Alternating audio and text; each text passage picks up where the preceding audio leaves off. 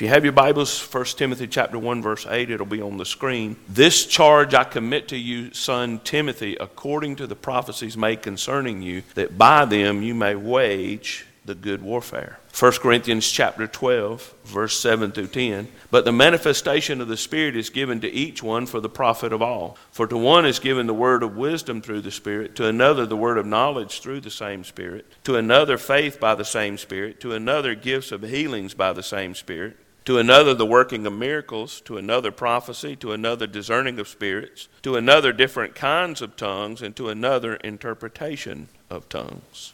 There's one question that people often ask, and that question is this Is prophecy for today? Is it for our time? What about speaking in tongues? Did tongues cease? It, did prophecy cease? Are the gifts of the Spirit ceased and done away with? And do we just rely on the Lord now and His Word any longer? That question is often based on a teaching out of 1 Corinthians 13, verse 8. It's one scripture. It says, Love never fails, but where there are prophecies, they will fail. Whether there are tongues, they will cease. And whether there is knowledge, it will vanish away. So, what is the answer to that question? Well, I say that Jesus is the same yesterday, today, and forever. And I've thought about this. I thought about why would the Lord, and people say, well, once, he, he, once we had the Bible, once we had the canon of God's Word, we no longer needed signs and wonders and miracles. We no longer needed prophecies and tongues and those things because now we have the Word of God.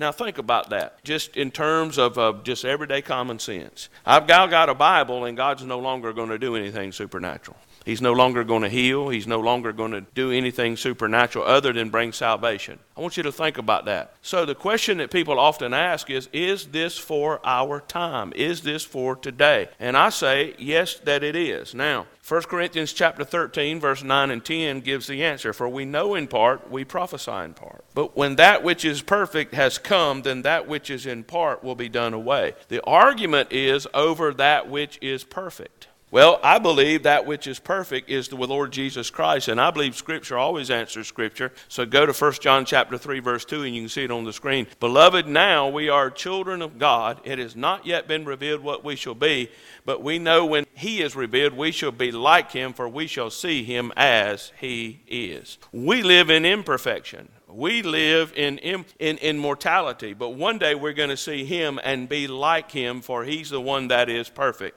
Now, that's not to minimize the importance of God's Word. God's Word is our guide. God's Word is what we base our life on. It becomes the very foundation of our life. And God's Word has to be a part of our life, not once a month, not every now and then, not on Sundays, but it should be a part of our life every single day of our lives. We should open up and read and study the Word of God because God's Word is very relevant to where we are today. I believe God has called His church to be a prophetic people. He's calling us to be a prophetic voice to this generation. And the key to prophecy is maintaining a proper balance and understanding the biblical purpose of prophecy. And you find the boundaries to that in God's holy word.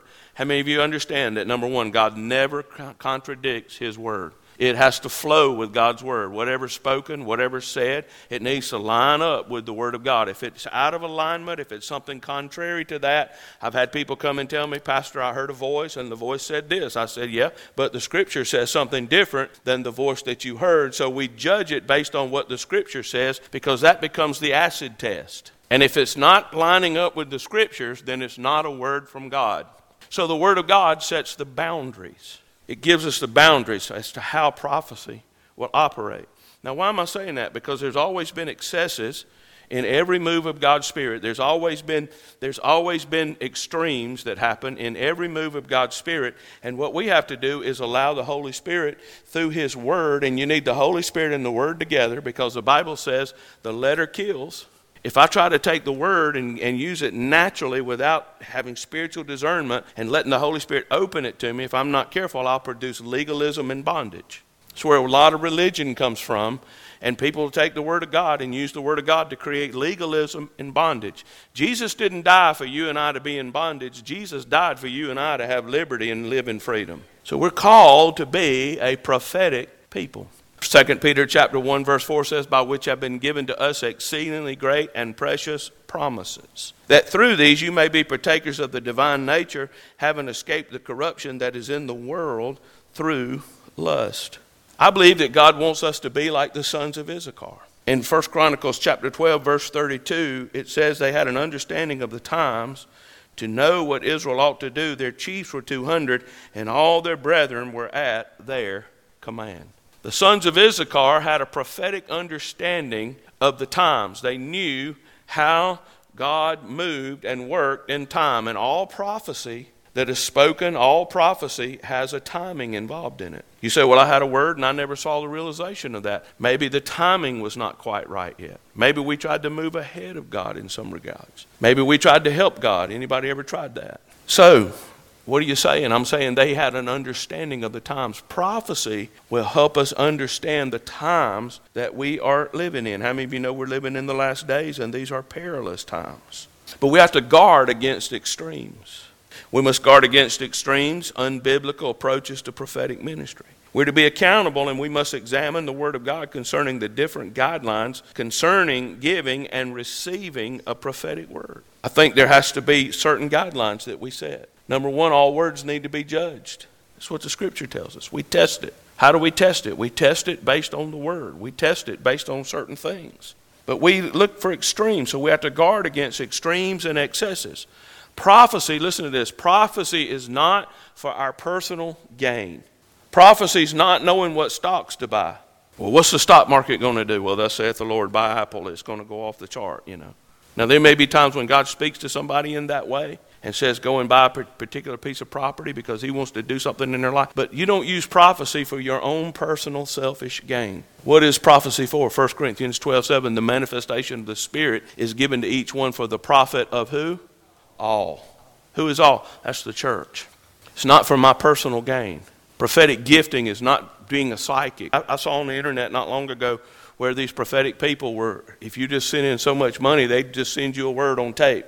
Don't waste your money. This thing cannot be for our personal gain. Let me say this this is not in our notes, but prophecy is not to puff me up in pride and make me wear a badge of pride that says, you know, I have this prophetic pedigree and I run with these prophetic people and we're prophetic, so we know things. It's not about that. It's about humbling yourself, it's about hearing from God, and it's about profiting the church. It is about benefiting the body of Christ. Everything that God does, He does for our benefit and for our good. He said in Jeremiah 29 11, I have plans to what? Prosper, give you a future, give you a hope, not to harm you. God's not in the harming business, God's in the hope business. So we have to guard against extremes. Listen to this from the New Living Translation. A spiritual gift is given to each of us so we can help each other. Sometimes when you're struggling in life, sometimes when you're discouraged, sometimes when you're under an assault by the enemy, you need somebody maybe to come alongside of you to speak a word to you in that moment that creates expectation, that causes faith to jump on the inside of you, that causes your spirit to ring, and it does something in you that helps you look that problem in the face and know that God is bigger than that problem. It's help that God brings to us. So, is God speaking today? Yes, God speaks today. Psalms 95 7, for he is our God and we are his people of his pasture, the sheep of his hand. Today, everybody say today, if you will hear his voice. Now, if God wasn't speaking, that would read, yesterday they heard his voice. But that's in the present tense. The question is not, is God speaking? The question is, are we listening? And that's the way we are in life. Sometimes we're so busy about our lives, doing the things that we're doing, that we tune God out and we don't listen to hear his voice. Prayer should be 50% speaking and 50% listening. We shouldn't just always have talk and just lay our petitions out, but we ought to take time and get quiet in His presence and listen to what He would say to us. What does Hebrews 3 7 says? Today, if you will hear His voice, God is speaking. So, how does He speak? Well, let's go back over these. I've talked about these before. First of all, He speaks through the Bible. We hear God's voice to us when we read the Word of God. The Bible is the litmus test for anything we hear. If we hear something contrary to the Word, it's not from the Lord. So, how does God speak? Well, He speaks in a still small voice. That's the inner witness, that inaudible voice that speaks directly into our spirits. Sometimes He speaks through other people a word of prophecy, a word of knowledge, a word of wisdom. Sometimes God will just use somebody in a conversation to say something that will confirm something in your heart or it will cause faith to arise in your heart. He speaks through his creation according to Romans chapter 1 verse 20. Think about that. The sunrise, the sunset, the leaves that are supposed to be changing. He speaks through those things. He speaks through the seasons. How does God speak? He speaks through dreams and visions. And before we get through with this study, we'll talk some about dreams because it's a part of what we call the seer anointing. In Joel 2.28, Acts 2.17, your old men shall dream dreams and your young men shall see visions. Joseph was a master dreamer, Solomon, Pharaoh, Daniel, and Nebuchadnezzar. And listen, if you go to a counselor and there's a Freudian way to interpret dreams that's based on psychology and it's based on the things of the world. But there's a dream language that is unfolded in the Word of God where God will take the moment where you're quietest and where you're stillest and He'll speak to you in a dream. How do I know it's from God? Because it, you can't shake it. It causes you to question. And the Bible says it's the duty of a king to search out a matter. Some of the dreams I've had from the Lord, I can remember just like yesterday. I can remember every detail of that dream. And I can't tell you the people that contact me and talk to me and ask me about dreams, and I, I do my best with them to try to help them and try to put them on the right track but dreams and visions. And really, a dream is a vision at night, has its own language, but a vision is something you have while you're awake. And most of the time, they're self explanatory. They're not, they're not in sim- symbolism or, or, or in, in what we call dream language. They're just a straight out vision. Paul had a vision of a man in Macedonia crying out, Come and help us. And he wanted to stay in Asia but instead of staying in Asia, he made the turn and he went to Macedonia, came to Europe. And that's the reason that many of us are saved tonight because Paul, in that vision, heard the word of the Lord and he changed his plans and he moved over into Macedonia and he preached the gospel into Macedonia. And much of the Western world today has been really, we've been saturated with the gospel and we've had opportunity after opportunity that many in the world, especially in that 1040 window, in that window have not had that opportunity, have not heard the gospel. It was because of a vision that Paul had. Joseph, Solomon, Pharaoh, Daniel, and Nebuchadnezzar. In the book of Daniel, much of the end time is outlined, and they were through dreams and through visions. God speaks that way, through dreams and visions. How does He speak? He speaks through circumstances or experiences. God will allow circumstances sometimes to close a door that you thought was opening. And if God closes the door, don't try to open it. If God says no, even though you may be disappointed and you wanted to go through that door, do not go through that door because God knows what's on the other side of that door that we don't know. He speaks through angels. In Luke chapter 1, verse 11 through 33, Gabriel was the annunciation angel, he was the messenger angel. He came and spoke to Zechariah, he came and spoke to Mary. And then he speaks in an audible voice. I've never heard the audible voice of God that I'm aware of. I've heard the voice of the Lord so clear sometimes I looked around in the room to see if somebody said it, but it was more in my spirit than it was an audible voice. But I've heard testimonies. Somebody said, well, that's not scriptural. God don't speak in an audible voice today. But I've heard testimonies of people who've heard the audible voice of God. And there are places in the scripture where he speaks with an audible voice. Matthew 3 7, he does that right there at the baptism of Jesus. So let's look at prophecy, and let me give you a definition of prophecy. Because the seer anointing, to be able to see, it works through the gift of prophecy and the gift of discerning of spirits. Those are the two, two gifts that I believe that it works through. And in the Old Testament, many of the prophets were referred to as seers. But let me give you a simple definition it is speaking forth the mind and heart of God under the inspiration of the Holy Spirit. To give an accurate word from the Lord, we must have both His mind and emotion as we deliver the word. A prophetic declaration communicates God's intent to fulfill his promises to us. Some years ago, it's one of the first times I'd ever been to what we would call a prophetic presbytery. And what they did is they put some chairs like on this side of the church and some chairs on this side of the church, and they had a team over here that was ministering prophetically to people. And in those times, we didn't have the recorders like we did, so we had a lady who was like a court stenographer, and man, she could she could write as fast as they could talk, and she was writing all that down. And later, they typed it up and sent it to us, so we would have a copy of what was spoken to us. Well, you had a, a, group, man, they was moving chairs and having a Pentecostal meeting over here. And over here on this side where I was, we had, and they just kind of walk around with their hand in their pocket and prophesy like this, you know, just didn't raise their voice or anything. That was as much God as this was God. That had all the, all the makings of Pentecost as we would know it. This one was just kind of calm and cool and collect. But I'm going to tell you, they gave me a word that knocked me out of my chair. it was powerful. We allow the Lord to use our personality, and there needs to be some emotion involved. Somebody said, I don't like emotionalism. I don't like all that emotion. Listen, God created us with emotions. You can't hardly get in His presence sometimes without crying. You can't hardly get in His presence sometimes without rejoicing. Sometimes you just want to dance a little bit. Sometimes you want to shout a little bit. Am I preaching okay? And it's all right. It's all right to shout. It's all right to dance. It's all right to put your hand in your pocket and just prophesy naturally. Let the Lord use you. What I'm saying is there's got to be an unction to it. There needs to be an unction of the Spirit that quickens it in our heart. And you'll know many times when you're giving a word over somebody that God's communicating something in their hearts because they'll have an experience of emotion. They'll start, tears will start streaming down their eyes.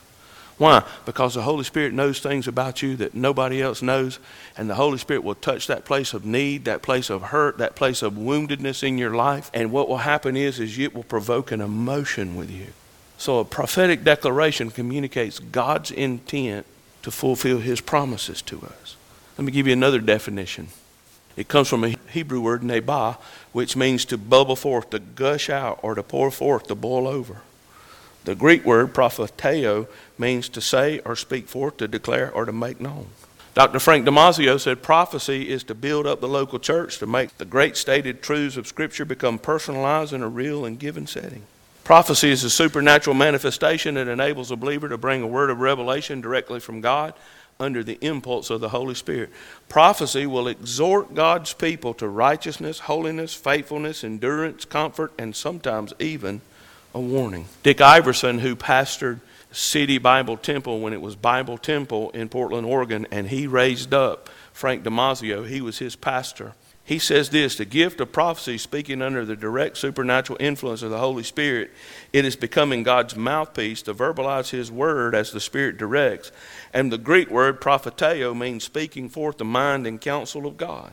It is inseparable in its New Testament usage with the concept of direct inspiration of the Spirit. Prophecy is the very voice of Christ speaking in the church. And that flows right into Revelation 19:10 for the testimony of Jesus is the spirit of prophecy. And I'm going to read it again from the New Living Translation for the essence of prophecy is to give a clear witness for Jesus. Listen, if I speak the word of the Lord, it better lift up the Lord Jesus Christ. It is to speak forth the word of the Lord, and it will always exalt and lift Jesus. And why do we need to do that? Because Jesus said, If I be lifted up, I'll do what? I'll draw all men near unto me. So, Kevin Conner, and I've studied a lot of his materials, I love his materials. And Kevin Conner was a great scholar from Australia, so if you have an opportunity to read any of his materials, I'd encourage you to do that. Listen to what he says. He said, With the restoration of the prophetic ministry, it's important to understand the nature of prophecy and some biblical distinctions in this realm. Prophecy as forthtelling and prophecy as foretelling. Now let's define that. What is forthtelling? This form of prophecy is in the realm of declaration. Prophets speak for God to the people communicating the mind of God for the present. Often the prophet will use the past to deal with the present. This realm includes exhortation, reproof, warning, comfort, and education. Prophet is a preacher and proclaimer of the word and the mind of the Lord. So this necessarily doesn't have a future element to it, it is for the present. So prophecy is more than just saying, in six months from now, you're going to do such and such or one year from now or in the future. There's an element of forthtelling. Preaching has a prophetic element to it. Every time the word is preached, even though the person's preaching may not carry a, a prophetic mantle, the nature of the book is prophetic, and that is, a, that is a prophetic declaration that is being preached when the Word of God is being preached. Some folks that don't even believe prophecies for today, God's using them to foretell because the Word of God is prophetic. Am I preaching okay? Full of prophecy. And the Bible says the, that prophecy is what? The testimony of Jesus. So there's an element of taking the word and applying the word that has a foretelling. And sometimes this will be a word from God where God will say, Here's my will for this. Here's what I want you to do in this matter. And then the second thing is foretelling. The aspect of prophecy, foretelling, is in the realm of prediction. The prophet speaks for God, communicating his mind concerning the future. Amos 3 7 says, Surely the Lord God does nothing unless he reveals his secret to his servants, the prophets.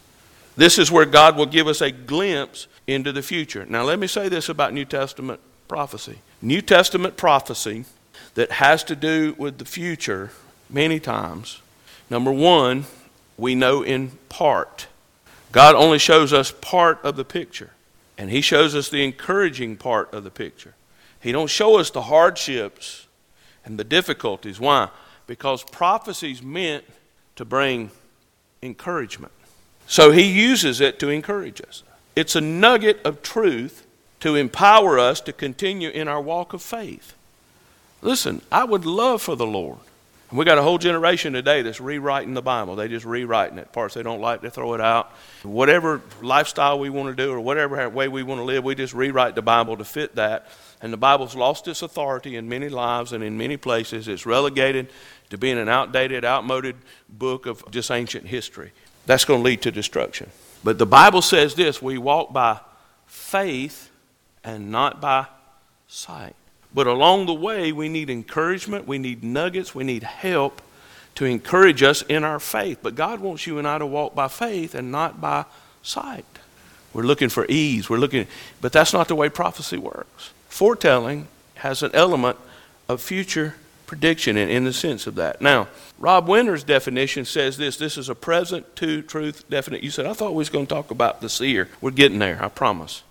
A present truth definition the edifying, exhortative, and comforting rhema word of the Lord manifested through preaching, prophecy, signs, dreams, and visions, producing throughout the body repentance from sin, restoration of hope, and direction for the future. I want you to look at that for a moment. The edifying, exhortative, and comforting rhema word of the Lord, not the corrective, mean spirited, condemning word. Edifying, building up, exhortative, encouraging, comforting, which means help along the way, rhema, which means it's a right now word of the Lord manifested through preaching, prophecy, signs, dreams and visions, producing throughout the body repentance from sin, restoration of hope, and direction for the future. That's the present truth definition. In other words, that's what prophecy is for today. So, why is prophecy important? He continues. Prophecy is a heavenly invitation to a divine destination. Prophecy is a heavenly invitation to a divine destination. 1 Corinthians 14:39 desire earnestly to prophesy and do not forbid to speak with tongues. 1 Corinthians 14:3 says, "But he who prophesies speaks edification, exhortation and comfort to men." There's the whole purpose of prophecy. Prophecy is, is important because, like no other gift, it encourages, it defines destiny, which means it speaks to your potential. Do you remember when the Lord visited Gideon in the cave, hiding from the enemy, threshing wheat in the cave? He didn't say, Hello, Gideon. He said, You mighty man of valor. And Gideon looked around and thought, Who in the world is he talking to? I'm hiding from the enemy. I'm fearful. If you remember, he, he was full of doubt. He put out fleeces. But the Lord didn't speak to where he was. The Lord spoke to his potential. God don't always speak to where we are, but God will speak to your potential. You might be in the storm of the century. You might be in the battle of your life. You might be waging war with the enemy. And the Lord will come along and say something, and you think, what in the world was that about? He's defining your destiny, speaking to your potential. Prophecy, listen to this. Beth, I like this one. It infuses hope. If there's anything we need, it is hope. There's three things the Bible says are eternal faith, hope, and love. Faith works through hope, and love works through hope. They all three run together. It infuses hope, and then it also rebukes and admonishes. James Goll says whether it is preached, truth, prayed, burden, or spontaneous utterance, a message is prophetic only if it brings its generation into the knowledge of the heart of God for that time. But people today believe in the supernatural. If you don't believe me, just watch television. It's all about zombies and vampires and ghosts and supernatural stuff. All the, time. the world believes in it. They have a slanted view of it. They have a misunderstanding of it. And the enemy tries to counterfeit what is real. He tries to hijack what God has created and he perverts it and twists it to use it in a way to bring damage and to bring harm but God uses the supernatural in order to lift us up. And here's the thing it should bring its generation into the knowledge of the heart of God for that time. Every generation is different. A different generation, a different world today. And God will speak to that generation in a language they understand because God's not all about Elizabethan English. He'll speak to them in the music that they, they connect with. He'll speak to them in a way that will touch them. So we have to have people of every generation who know, who give the word of the Lord, and it should bring that generation into the knowledge of the heart of God for that time. I love that definition. So a prophetic person speaks the word of the Lord in the name of the Lord. He carries weight by the virtue of the ethical, moral, and spiritual urgency in his or her message. If God speaks a word to you, it should spur you to live right. It should spur you to pray. It should spur you to draw closer and to draw near to God. The word of the Lord is not to entertain us. The word of the Lord is not just to make us feel better in the moment. The word of the Lord, listen, it carries that weight of the ethical, moral, and spiritual urgency of the Lord's presence in it. It will have God's anointing on it. It will cause people to say, Yes, Amen so be it. So, what do prophetic people look like? I'm laying the foundation. We're still going. We're going somewhere, and we won't get there tonight. James Goll, in his book, The Coming Prophetic Revolution, gives four pictures of prophetic people.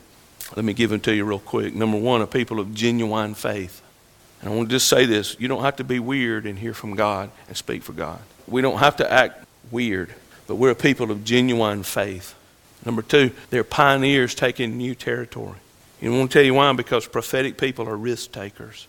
The Bible said that apostles and prophets are the foundation of the church. They take new territory. And that don't mean necessarily new territory, don't mean always geographical territory. It may be new territory in the spirit realm. Number three, they are messengers with a clear word. They have a word from God. And number four, they're members of a servant community. Listen, we got this thing backwards in the church. Everybody's trying to serve the man or the woman of God when really God called us to be servants. That's not Jesus, folks. That's not the Apostle Paul. That's not the New Testament. No, no, we're servants. It means we roll up our sleeves. That means we wash feet. That means we humble ourselves in His presence. If you're going to be a prophetic person, you got to be a servant of the Lord first and foremost. I'm going to end with this particular thing. Nate and Christy Johnston, they're part of that company of prophets that God's raising up out of Australia. And when I read this, I thought, this is so real. This is so right. They wrote this, and then I'm going to read you what he wrote beside it. Prophetic people, you were never meant to fit. That's been the problem. But prophetic people, you were never meant to fit. That's been the problem. You were always designed for family, but fitting a system was never your, your mandate. I want you to think about that.